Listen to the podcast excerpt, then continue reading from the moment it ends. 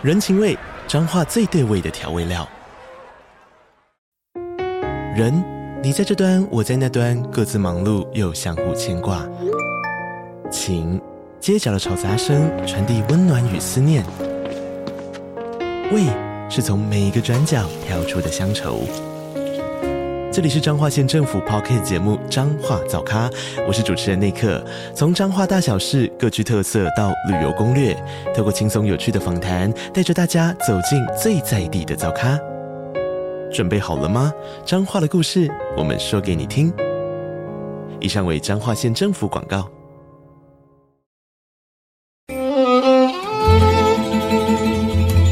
每一段关系都是一门功课。每一次经历都是生命的滋养。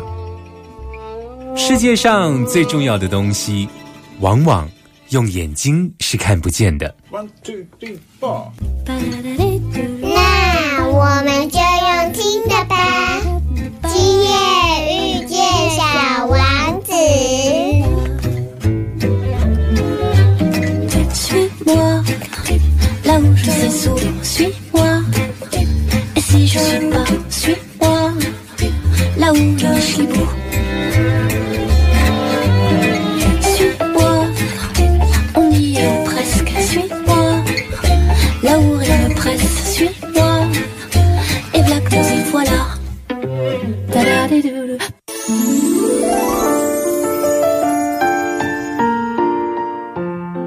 收听《波豆联播王》，今夜遇见小王子哦，我是阿光。那在今天的节目呢，我们要持续的来谈一谈跨性别者哦。在上一周呢，这个节目播出之后啊，有听众朋友就是留言私讯给阿光哦，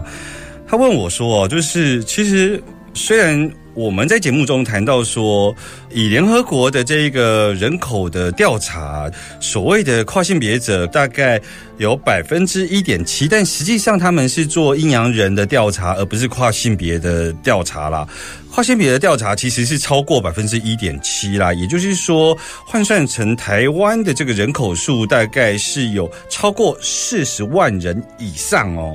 因为。联合国的那个统计是以阴阳人，也就是生理性别同时有两性特征的这个部分下去做人口调查，但如果是放在这个跨性别者的扩充的概念里头的话，事实上是比这样的人口数更多。但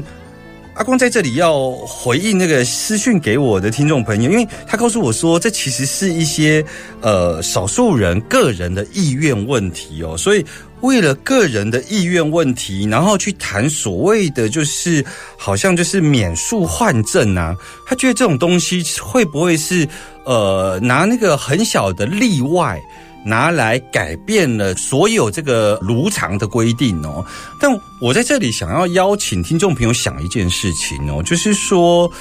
今天这个所谓的例外为什么要被我们放在例外呢？因为像阿光是生理男性，所以去到了厕所，我可以轻而易举的分辨出，哎，男性的这个标志，所以我可以走进去男性的这个厕所里头来如厕哦。那女性也是如此啊。你现在所谓的例外，就是有超过四十万人，他们走到厕所的时候，如果他不是性别友善厕所，走到这个厕所的时候，他们其实是。会遇到困难的，会有犹豫的，会有不方便的，甚至于有很多人在成长过程中因为上厕所而感到羞愧。我们身为人，作为人权的立国的国家，我们为什么可以容许这件事情呢？所以我要谈的是，当我们认定了这个生理性别只有男性跟女性的时候，我们别忘了早期啊。在台大其实是有攻占男性厕所的这个运动，我不晓得大家还记不记得？因为啊，男生上厕所的时间跟那个方便性跟女生就是非常的不一样，可是他的这一个男女的厕所比例啊没有调整，所以呢，让女生呢经常在这个公厕外面和很多的女性朋友在排队。那这个其实与时俱进的一些观念啊、想法、法律啊，都是在这个过程中被弹出来的。那在弹出来之前，至少我们要有基础的认识。所以我举厕所这个例子是要谈的是，像这么小的事情，对他们来说就是生活里头的一小部分，而他用一个跨性别的身份要面对他如常的生活，有多少重要的小事无时无刻在发生？慢点，慢点，慢点，让灵魂跟上我们的脚步。欢迎疗愈大来宾。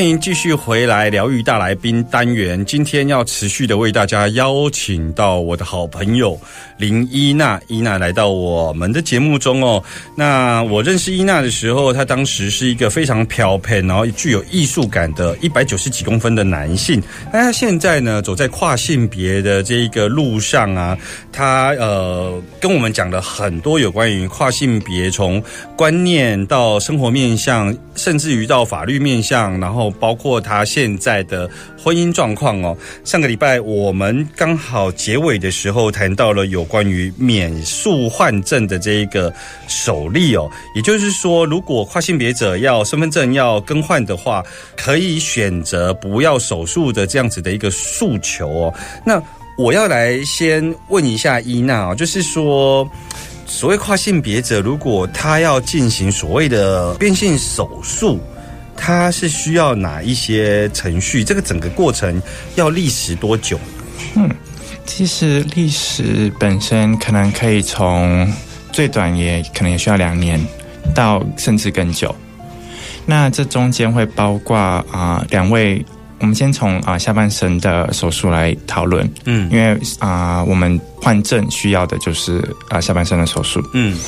那下半身的手术是需要两位合格的精神科的医生的诊断，嗯哼，然后诊断下拿着这两张诊断证明去找手术的医生，嗯，那这手术的费用也会很庞大嘛，好，那这个诊断本身通常大部分的医生会抓六个月到一年作为评估，所以也不是马上。那这中间这个评估也会包括所谓的新测啊，有可能也可能会没有。新测是什么？他会有约谈，然后谈你的人生历程，就像我们今天这样讲啊。然后，但还会有包括像智力测验，就是真的测智商，因为他想要确认你没有其他的精神上的障碍。嗯嗯嗯。对整个新测啊，或者什么他们的过程，其实。光是新车可能就三到四个小时，嗯嗯，那这个可以施行的人也不是很多，每一家医院的人都不是很多，所以通常啊跨性别要排新车要等好几个月。哦，嗯，所以你刚刚的那个两个月完成所谓的变性手术是两年两年两年两年是要。每一个环节都不能有 delay，要非常顺利的挂到号，这样子最最短两年，对不对？最短对，可能顺利两年，不顺利更久。哦，那一般平均来说呢？平均来说，其实我真的没有看过平均，我真的有看过走很快的啊，也有看过走很慢的，所以没有没有平均，但应该要抓个三四年也跑不掉，有人花十年。在台湾目前的医疗，从评估到做完变性手术，甚至于术后的一些包括医美，目前台湾的医疗技术走完这个全程是可以完成的，就对了。嗯，台湾其实都有。那刚刚没有提到的大大小小的整形手术，包括脸部的整形。那刚刚讲的是嗓音的训练。除此之外，其实嗓音本身也可以开刀，也可以有声带上的手术。嗯嗯嗯嗯，那所以你刚刚讲的那两年，最短两年，其实是指我们的性器官的的改变真的改变而已。嗯，是是是。这时候还不讨论这个人可能要做啊全身的除毛啊、美容啊这些仪态的改变等。嗯嗯嗯嗯嗯。像呃，我们因为上个礼拜有提到说免术换证啊，就有听众朋友跟我反映说。既然是要跨性别的，为什么在诉求上面又要去诉求这个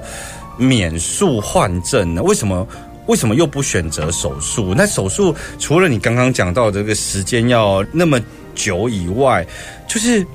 它最重要的困难在哪里？为什么为什么那么多人选择像我们的新闻报道都会说去泰国做手术？哎，我这个分两个部分来回答。嗯第一个，我想要免术换证的原因，就是我们上上周提到我们这个这个性别的渐层光谱。嗯那当我们在这个渐层上移动的时候，我们要移动到多远才会觉得舒服？嗯那我觉得这当然就很看这个人觉得舒服的点在哪里。那这个点可能不包括手术，嗯嗯嗯嗯，嗯甚至他可能改变衣服的穿着，他就很高兴了。嗯嗯嗯嗯。那另外一点我要提到的是，其实有些人他们没有办法去承载手术的风险，他的身体没有办法做手术。嗯嗯嗯，他没有办法去承载这么大的一个手术，那那他就卡，有点就好像说，那你这个人就卡在这里了。嗯，所以我们可以可以这么说，就是免术换证是符合跨性别这个阶段提出来的诉求，可是原来的这一个概念其实是比较放在我们上一集一开始。呃，阿公用阴阳人这样概念在谈的，就是他是谈那个性征上面的双重性征，所以他必须他必须要用手术换证的这个概念，嗯可以这么说嘛，对不对？嗯嗯嗯，是。那像我听你说，就说呃，其实你刚刚说，在这个精神上面或者是智力上面要去做整个咨询或咨商的这个历程啊，也不是每一个人在这个过程中都可以这么清楚的辨识出自己要在整个跨性别的作为里头要做到哪一个程度啊。像国外的例子是怎么样？嗯，我想先从台湾出发。嗯台湾的例子的话，我刚刚讲了，就是新测啊，或者也其实对某些跨性别来说，这个压力是还蛮大的。嗯所以有些人会选择，就是像刚刚讲去泰国，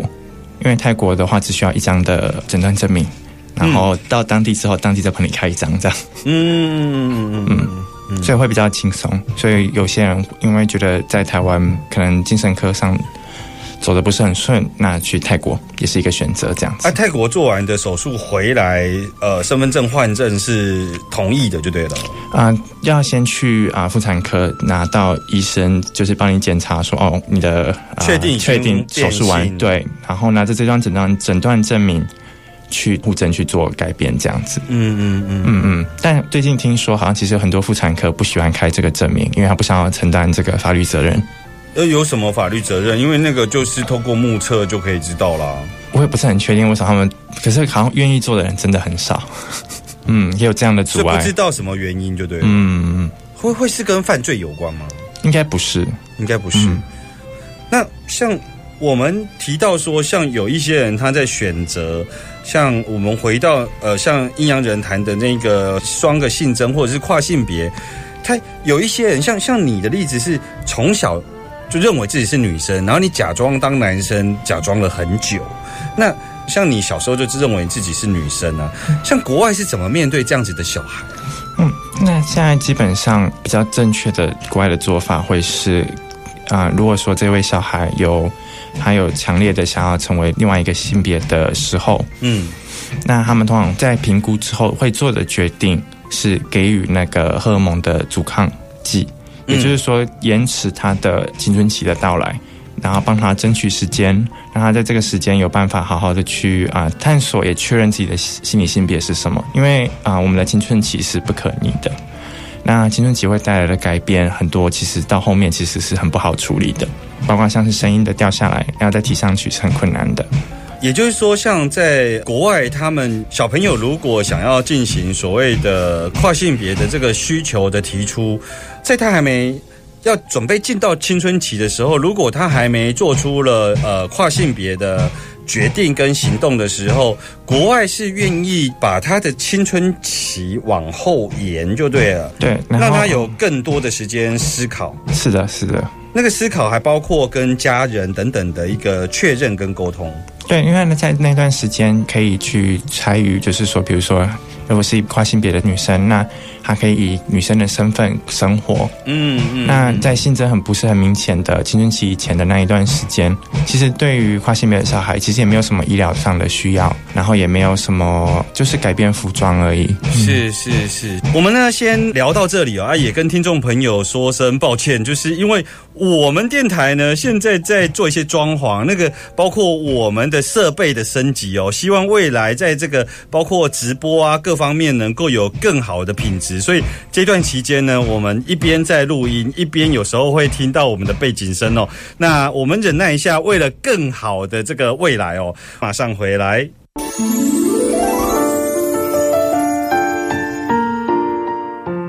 欢迎继续收听《波多连播网》。咱今嘛所进行的是《今夜遇见小王子》，我是阿光哦。那我们今天邀请到我的好朋友伊娜来谈一谈有关于跨性别。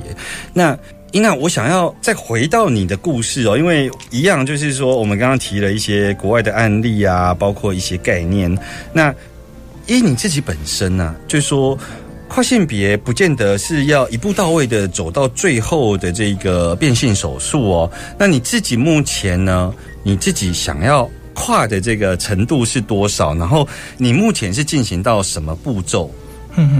我想我的目标就是比较完整的二元的跨性别女性会走的路，就是包括可能全身的手术，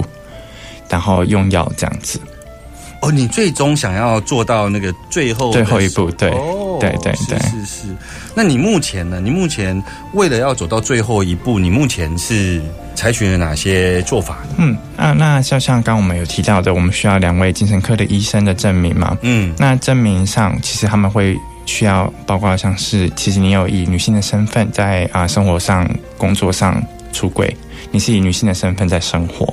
的一个需求。哦，所以你现在。呃，我说过，我们在两年后，我我看到你是以女性的样态出现在我们面前的时候，是代表说，包括你在职场上，你都是用这样的方式在呈现。那这一个部分都会纳入所谓身心科的一些相关的评估，是吗？是是，然后以及你用药的期间的长度。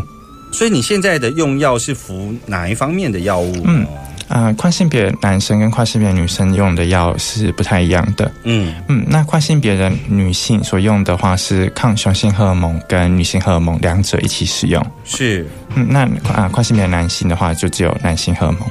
啊等一下，等一下，所以你是跨女性嘛，对不对？嗯所以你是服抗雄性荷尔蒙跟雌激素两种一起服用。是，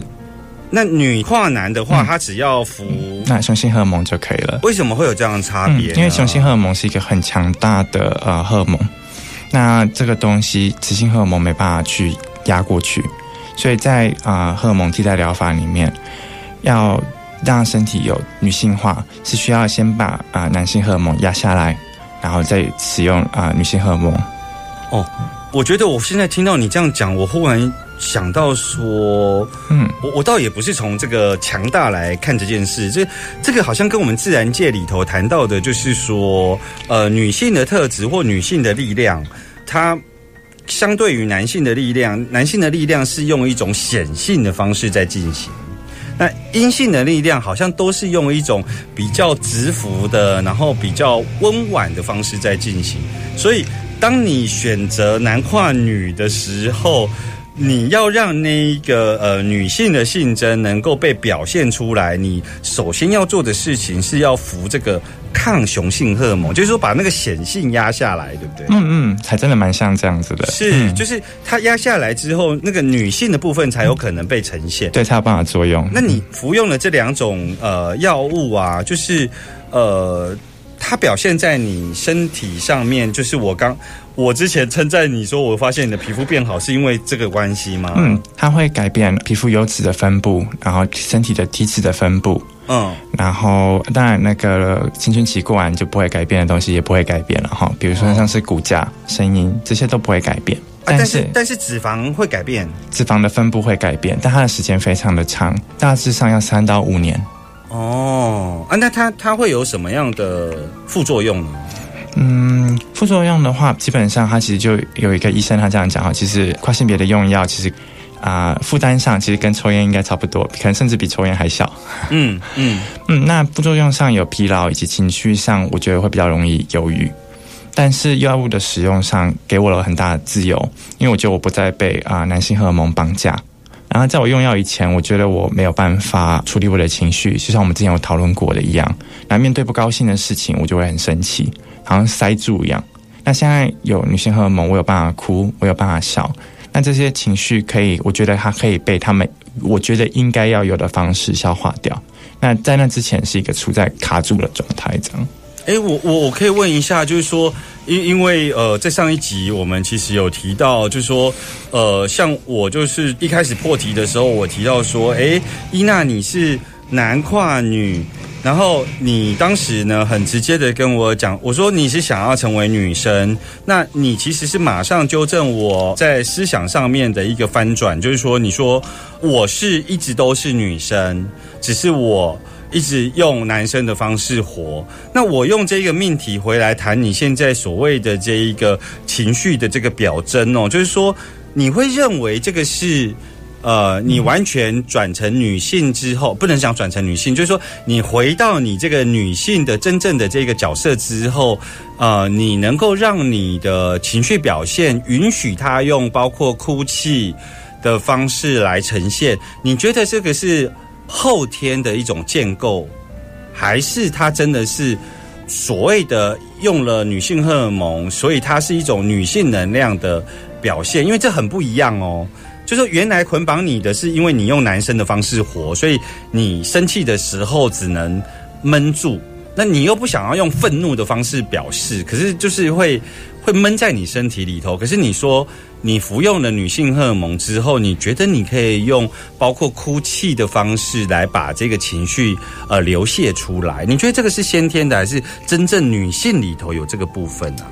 嗯，我想这个会比较接近，好像我的原本的自己会有什么样的想要的是什么样的啊情绪处理的方法。那刚刚提到，就是觉得说，好像在以男生在表现自己的时候，以及男性荷尔蒙的影响之下，我觉得我本来的自己被压压了另外一个不是我的存在，我好像戴了一个啊面具啊也好，我好像在扮演一个角色，这不是我的角色。那这个面具它本身没有很合，好不是很舒服，嗯，那所以就会一直都是卡卡的，然后看着这个世界也是透过这个面具在看世界，哈，那看的世界也是。扭曲的，嗯，那我想贺蒙帮我做到的事情，就是帮我把这个面具拿下来，以我原本想要看世界的方式看这个世界。嗯，我们刚刚有提到说，国外有一些儿少在寻求性别认同的时候，我们为了站在协助的立场，然后我们给他药物，然后延长他那个成长激素哦，让他延后那个。那个青春期的到来，其实是为了有争取更多的那个空间，来让他能够探索跟认识哦。那像你自己是已经在青春期之后才选择行动哦。那我想请问一下，就是说。每一个时段选择跨性别，它会有什么差别呢？我其实反过来也是要问一些一般民众的疑虑，就是跨性别可以那么早，就是还没成人就可以去做出选择吗？那依你自己的经验，你觉得这个之间会有什么差别？嗯，我想它的差别其实就在于我们什么时候体验到这个性别认同是什么时候。嗯，那有些人即使他性别认同很早或很晚。这其实我觉得他不是很大的啊一个影响的因素。嗯，其实真正影响的话是他有没有足够的环境去支持他去做这样的行动。嗯嗯嗯。那你刚刚提到，就是当你服用了包括雌激素或者是抗雄性荷尔蒙，你你你等于是把你那个面具拿掉嘛？我觉得这个说法其实是很鲜活的。就是说，如果有一个人他是未成年，他甚至在青春期之前，他就选择了把那个一直以来就是戴上的面具拿掉，而是更早去适应自己想要过的那个性别在生活，我相信他会很不一样。因为我听说你现在很爱化妆，对，我想这个如果他可以比较早认识到，那也有很好的机缘可以。阻断他的青春期的到来，或者说他可以比较在很早的时候去做这个探索，以及在他自己想要的性别上，或者说他认同的性别上去做发展，那这个人的成长会比较，我我相信他是很完整的，就是他会跟一般人的生活很接近。嗯嗯嗯嗯，那如果是当跨出去的时间点比较晚的话，那我们就要开始，好像有点像是我们要追这个啊、失落的时光哈，我们要把它追起来这样子。嗯，所以就会有啊、就会有那种猛化妆啊、猛穿衣服的那种叫什么欲望。嗯嗯嗯嗯嗯嗯嗯，就是听众朋友不晓得有没有理解伊娜现在在讲的一种补偿心态了？因为像阿光自己。其实阿光自己的儿少童年其实是过得不是那么如意哦，所以当我在大学的时候，那时候呢，全台都还有所谓的玩具反斗城。我当时大学的时候工作赚到的钱，我都会去逛这个玩具反斗城哦，就是说我会去买很多的玩具回家，是因为我有一个补偿心态，因为我觉得我在儿少的时候有一块没有被满足到，而现在伊娜在谈的事情是，如果你在青春期前就呃撕掉了那个面具，或青春期后，甚至有一些人是中年之后才选择跨性别哦，他呢因为戴的面具的时间不同。所以他能够以真正的样貌去活出来，去惊艳到的那个议题也会不同。像在青春期的时候，就拿掉面具的时候，他在情绪表现上面就会本来就会用他原来的情绪表现啊，他就可能就不会察觉到，像伊娜说的，在服了这一个所谓的雌激素之后，他才开始懂得。用这一种哭泣或流泪这种示弱的，然后比较阴性力量的方式去整理他的情绪哦。那我觉得这个真的很特别，因为这个牵涉到到底阴性能量的特征，它到底是先天的还是后天建构的？无论如何，我们待会来聊一聊这一部分有关于这个阴性能量的一个呈现哦。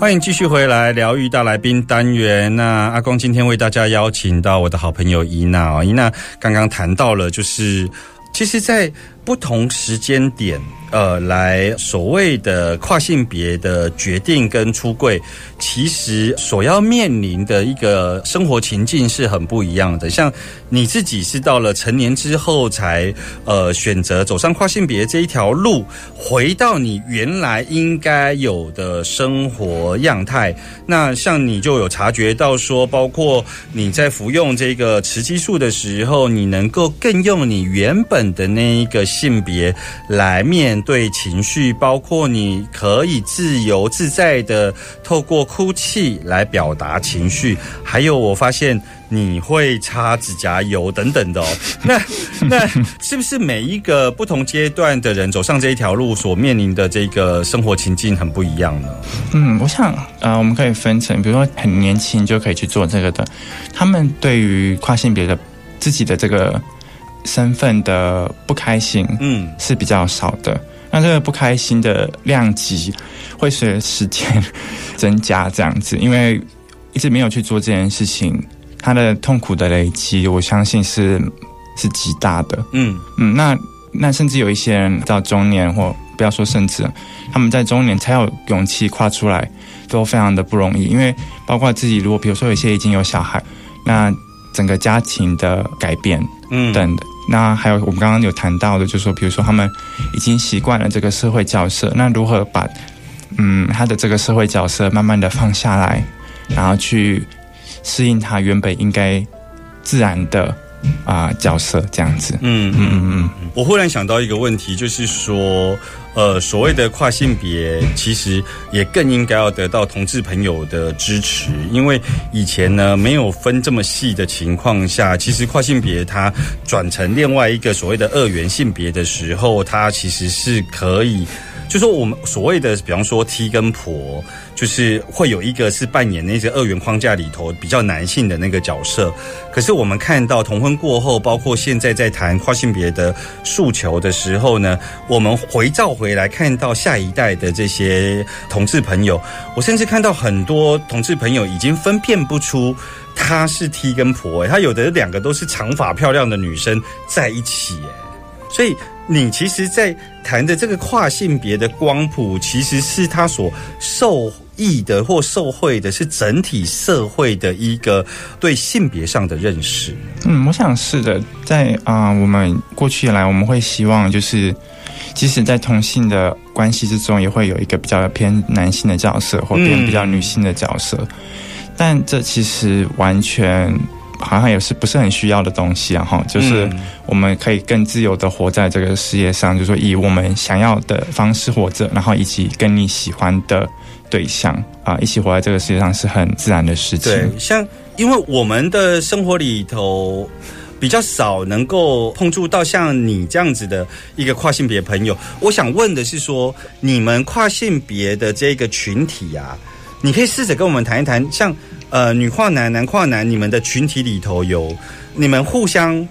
在一起的时候，你们会什么样子啊？因为像我们想象中，呃，一群男同志可能就会很张狂的，然后很欢乐的等等的。你 你们你们跨性别在一起的这个社群，你们的形象是什么？你们在一起互动的时候，私下啊、其实就跟一般朋友一起在逛街啊，哈，出去聊天、走路什么，这其实还跟一般朋友没有，我觉得没有什么差异。差异在于就是我们共同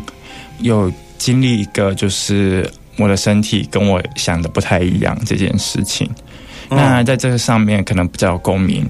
那也可以互相的激励对方，比如说他要怎么样走得更远。你你们不管女跨男、男跨女之间，呃，会这个身体的界限上面会相对更友善吗？呃，比方说我们以男同志跟女同志来讲好了，就是说同志族群里头，所谓的这个男同志他们的社交圈里头，其实是很少，他们可能会有异性恋女生，但很少有女同志，你懂我意思吗？那因为男同志他在性取向上面，他某种程度就是完全厌女嘛，就是不喜欢女生的身体嘛，所以他们很自然而然，他们不是叫做异性相吸，他们是同性相吸，所以他们会对于呃一群男同志在一起的那个图像啊，就是会是很开心快乐的，然后但是就不会有同性恋里头的 T 在他们的群体里头。那可是像你们跨性别的这一个群体，呃，女跨男、男跨女之间，这个身体界限会是比较低的吗？就是所有人，因为你刚刚你还会提到泛性恋嘛，所以嗯你们的社群里头会比较不会有这种小群体吗？会会是有这种现象吗？我想，当然就是第一个是跨性别的人数本来就会比啊、同志的比例再少一点了，对所以可以组出一群人其实是很不容易的。啊、好，那但我想这个跨性别的各位就是散在社会上的各角，嗯那他们生活上其实我觉得就像一般人一样的相处，不会有比较少会刚刚也是所提到，就是说哦，一群啊、gay，然后这样子比较少，嗯。啊，所以你们私下有社团吗？有有有一些跨剧，但我没有去过。哎、你没有去过，对，你没有去过是因为你人生阶段刚好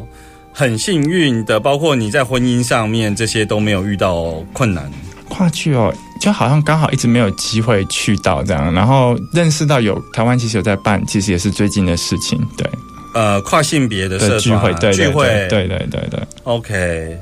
哎，所以你自己没有在社团的支持下，没有在社群的支持下，完全原汁原味自己走向跨性别的这一个途径呢？那如果说我们现在的听众朋友啊，也正在思考要走向跨性别的路上啊，但是他还没真实的对他自己的生命做出行动跟回应啊。对于这些正在准备跨出的这一些朋友啊，你会给出什么样的建议呢？啊、第一个是我真的觉得真的需要我我刚刚我自己走很辛苦，嗯不要自己走，好找到你的社群，找到你的朋友，嗯会让这个整个过程轻松很多。也我也是因为开始认识我的朋友们之后，啊、资源才开始变多，包括资讯的交流，资讯的交流。嗯嗯，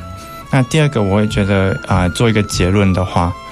我会希望大家就是因为我昨天在想要怎么结这个，嗯做一个结论。那昨天听歌，哇，我想一下啊，就是这个，嗯就是呃，Miley Cyrus 最近的新歌《Flower》里面，他就讲说，我要比别人更能爱自己。